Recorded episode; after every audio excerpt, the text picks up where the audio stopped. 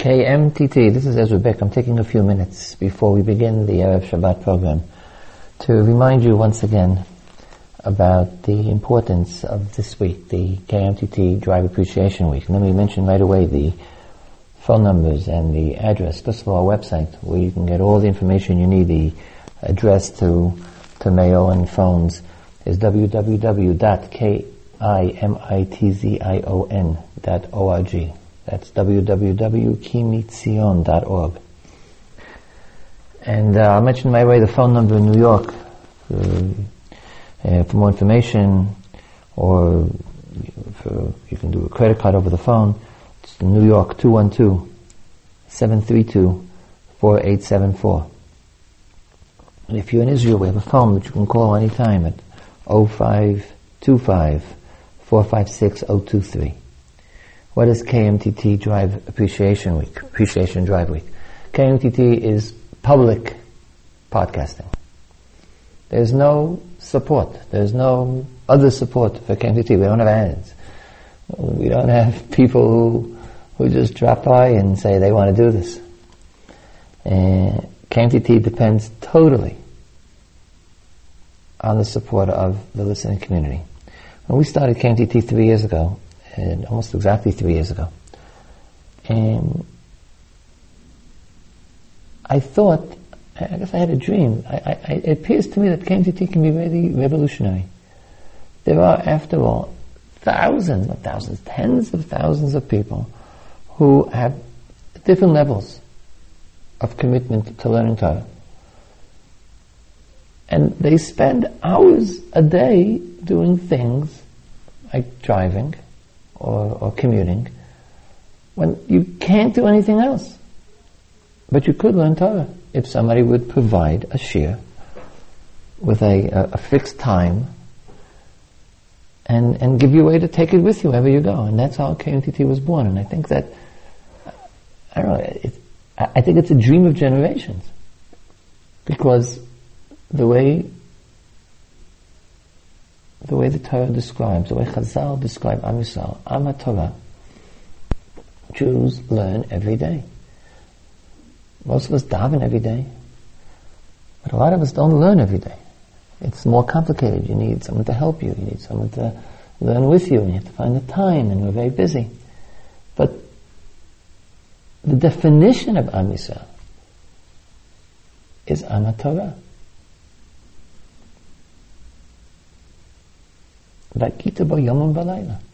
One learns every day. It's like, it's the oxygen. Know, the story of Akiva, who in time of persecution was nonetheless learning Torah. Pappus Ben Yehuda said to him, why is he endangering his life? And Rabbi Akiva said, it's like the fish in the water. It's not safer. It might be safer on land if there's predators in the water, but you can't go on land. Torah is, is the water for the fish, it's the oxygen for us. And I think KMTT, this program, of which you, the listeners, are part, has the potential to revolutionize the definition of Am Yisrael, to, or to bring the definition to its true fruition. Can you imagine the highways of America? I was brought up in New York, the Long Island Expressway, known as the world's longest, largest parking lot. And people, all the cars are filled with people who are listening simultaneously to the share of the day. I'm calling on everybody who hears this podcast to join us together. Not just in learning. Learning is the main thing. That's why you're here. You're here to learn. But also in supporting materially the program to make sure that it continues, to make sure that it expands. I know that, you know, this last year some people, a lot of people have had financial difficulties, relatively speaking. And hasn't exactly uh, passed over those of us in Israel. And, and I, my, my bank account re- reflects that uh, situation as well. When one thinks about what one uses one's money for, where one invests, which tzedakot one invests in, which causes. So maybe now is the time we have to make a very, very careful consideration. and to make sure we concentrate on those things which are really valuable. They really make a difference. And I think, it's my dream, I think KMTT makes a real difference. And the money goes purely for Torah. There's almost, there, there are no administration costs in KMTT. Zero. Zero administration costs. The money goes directly to producing the shiur.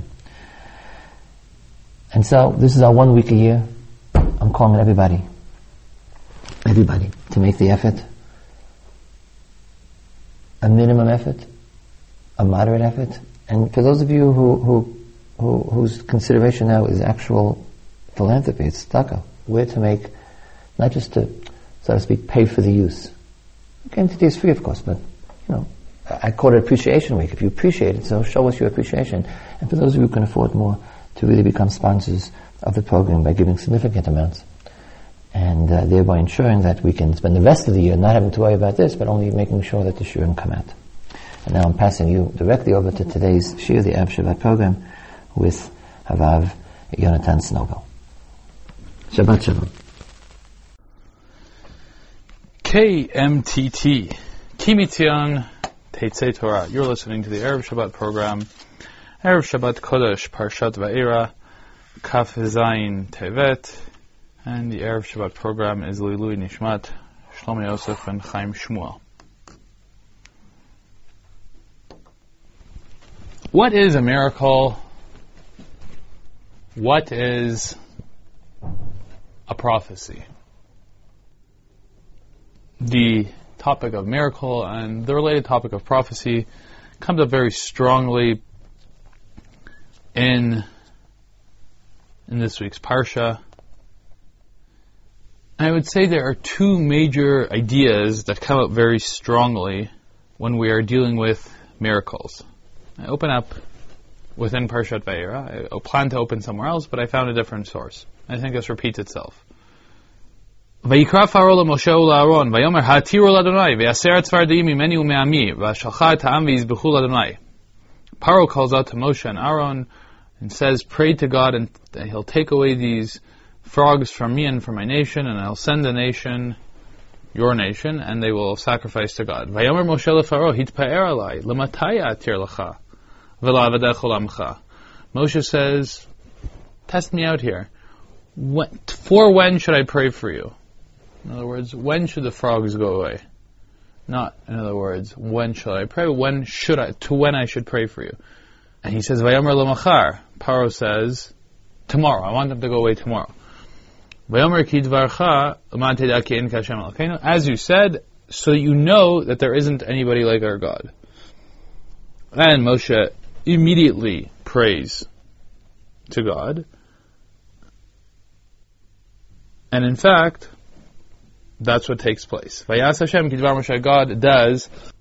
What is the purpose of this game, or when should I pray for you?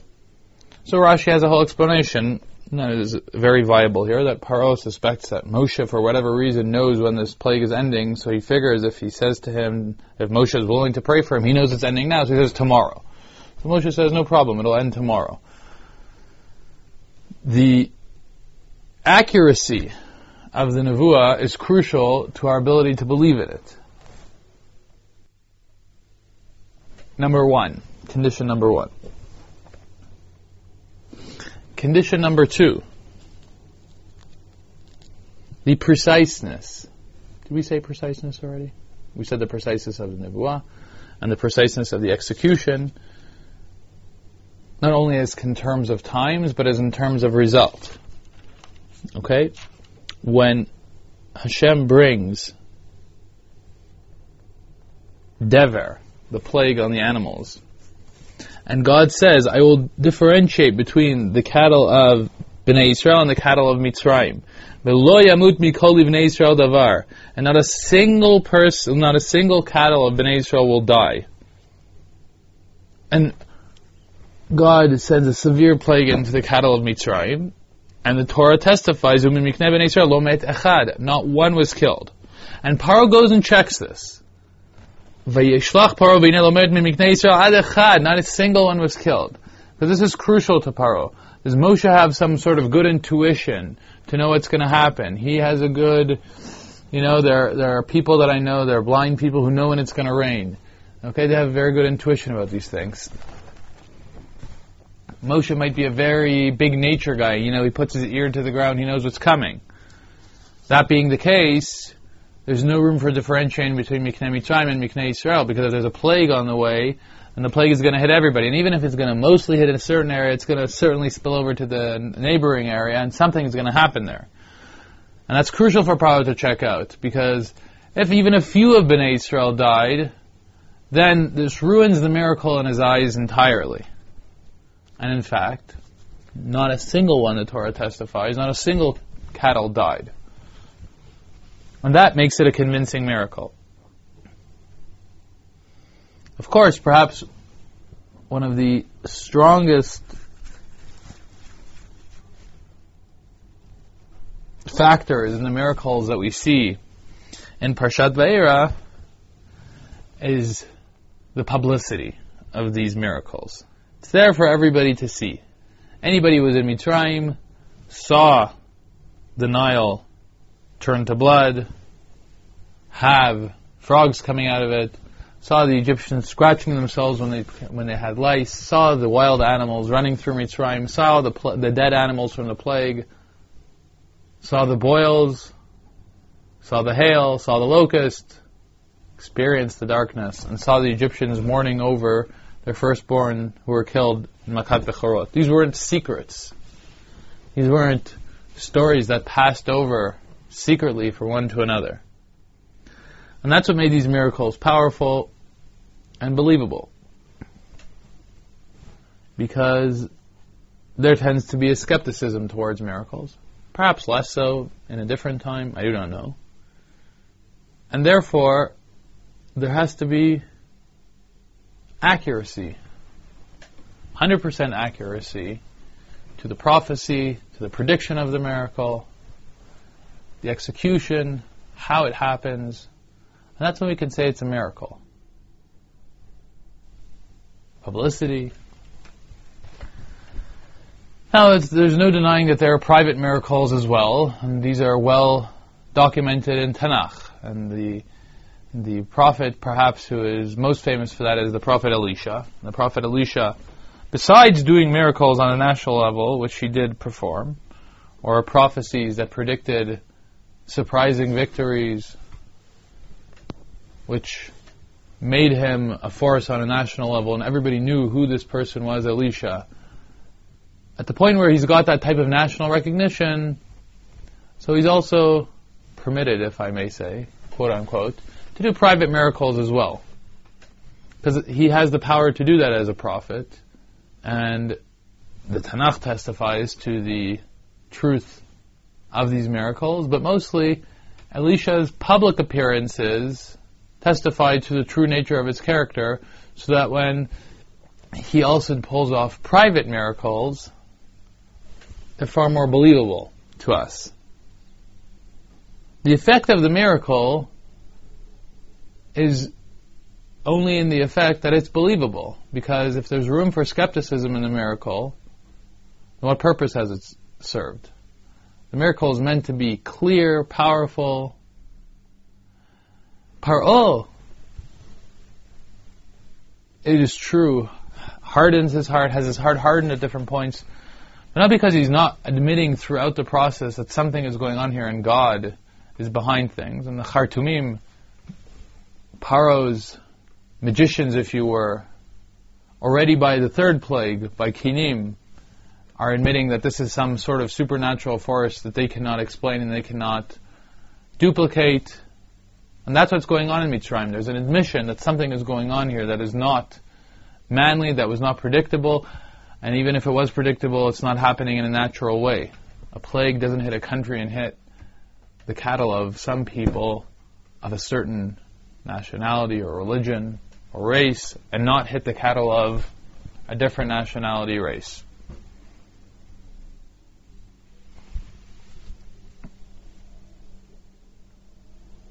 There was a story circulating about a certain rabbi, and I don't want to mention any names right now because I'm not interested in this being misinterpreted as an attack on a particular rabbi. Around the time of the Gulf War, a rabbi was asked by Jewish American soldiers who were going to Iraq. This we were talking about the Gulf War of the 1990s.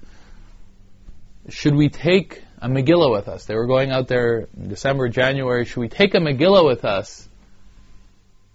I don't know exactly what the answer was in the precise words, but the answer was no, you shouldn't take a Megillah. Now, the war ended a day or two before Purim that year, and the remember the pictures in the in the newspapers of uh, people out celebrating on the streets in Israel because now suddenly they could go out into the streets again. Until then, people were pretty close to their homes, and the the Scud missiles falling down in, on the western coast of the country was a frightening reality. And suddenly now they had the freedom to go out of their houses just in time for Purim, dress up, go out into the streets, enjoy themselves.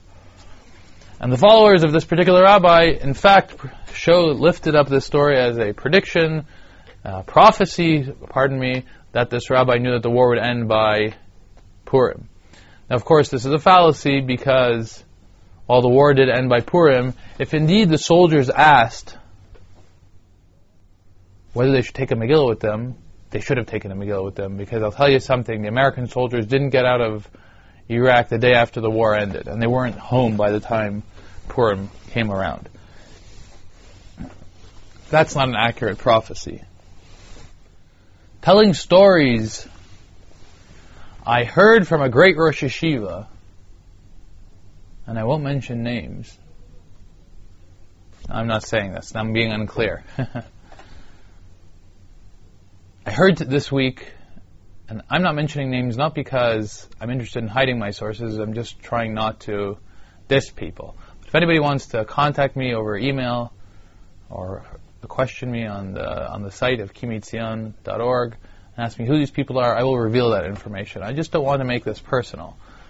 But I heard this week on an internet uh, video clip of five minutes of a rabbi describing the stories that have been coming out of uh, the the fighting in Gaza of a woman who, uh, who looked like an Arab woman who is warning the soldiers, the IDF soldiers, don't go into this house. It's booby trapped. Don't go into this area. It's there's an ambush waiting for you. Who are you? And the woman answered, Ima Rachel. And the, of course, everybody, everybody, whoever wishes to interpret this, Rachel Imenu intervened in the fighting and saved soldiers. Again, I hear this on this internet video. It's I heard from a, a, real Rosh Yeshiva, now I'm quoting, I'm not saying this, a real Gadol Rosh Yeshiva told me the story is really true and he heard it from somebody. And there's no names and there's no way of checking out checking this out. And for God's sakes, if there was a miracle, if somebody this really happened to someone, and this story is true and this story is confirmable, why do we have to hear this through the grapevine? Why can't that person get up there and write an article about it in the in in, in, uh, in the on the internet in the newspaper? Why does it have to be secretive? Is that what a miracle is about? And we're supposed to base our, our belief on the secret secretive miracle that happened to someone that this rabbi who knows the Rosh Yeshiva, who knows a guy who said that it's true. Are miracles secretive that we don't put them on the table? If it's a miracle, it's a miracle.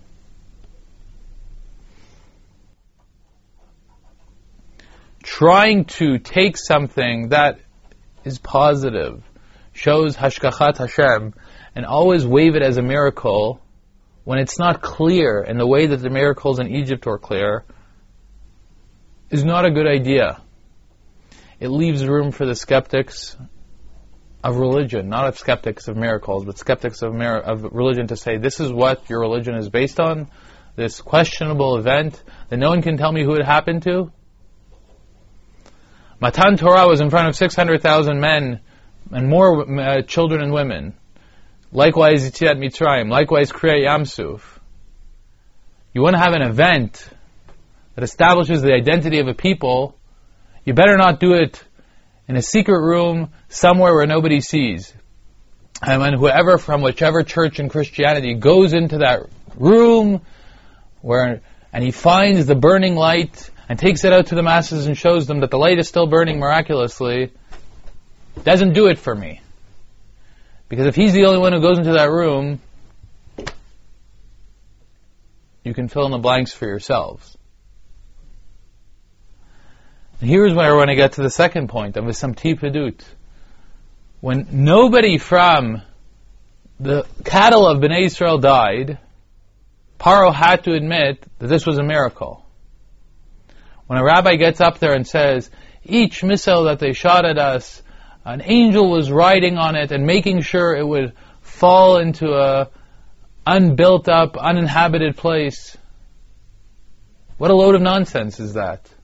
What do you say to the boy whose mother tried to protect her son with her whole body and yet a piece of shrapnel still managed to get through into his brain? And what do you say to the soldiers? Not a lot of soldiers, and thank God, and we can talk about Hashgachat Hashem, that not many soldiers were killed. We can talk about, thank God, that with all the rockets that were rained upon us, not that many people were injured, not that many houses were damaged, and we can thank God. But from here to talk about a miracle, and a clear miracle, and this is a miracle which proves God's intervention and God's existence in the way that the miracles in Mitzrayim did, not worth it. Lots of reason to thank God, lots of reason to be grateful to God, but not a reason to publicly display these events as miracles. Because for all the missiles that the angels drove, uh, drove Rydam Cowboy into the ground with no damage, there were houses that were destroyed, and houses that are destroyed are families' lives that are turned upside down. Even if everybody's safe, they have to figure out how to pay for this. And even though the, the government's going to help them out, they're going to move out of their house, they're going to have to be somewhere else, maybe not near school. Life is going to be complicated. There are people who died, good people who died. They died by enemy fire. Why weren't the angels riding on our uh, on our uh, rockets to make sure that our soldiers didn't die by enemy fire? There aren't any answers to these questions. And when there aren't answers to questions, it's not necessarily a good idea to posit definite and clear ideas on the basis of skeptical proof, of proof that cannot be established, of proof that isn't there. And a miracle, God knows how to do miracles. Parshat Va'era, open it up, go to shul this week, you will see that God knows how to do those real miracles where everybody drops their jaws and everybody, everybody says, that's God. Nothing else but God. And when God wants to do those miracles, He can do those miracles. So God doesn't have to do miracles by doing something in the privacy of a room of a guy that nobody knows his name that told somebody else who's a really big Rosh Yeshiva, but we don't know his name either. And that's the miracle.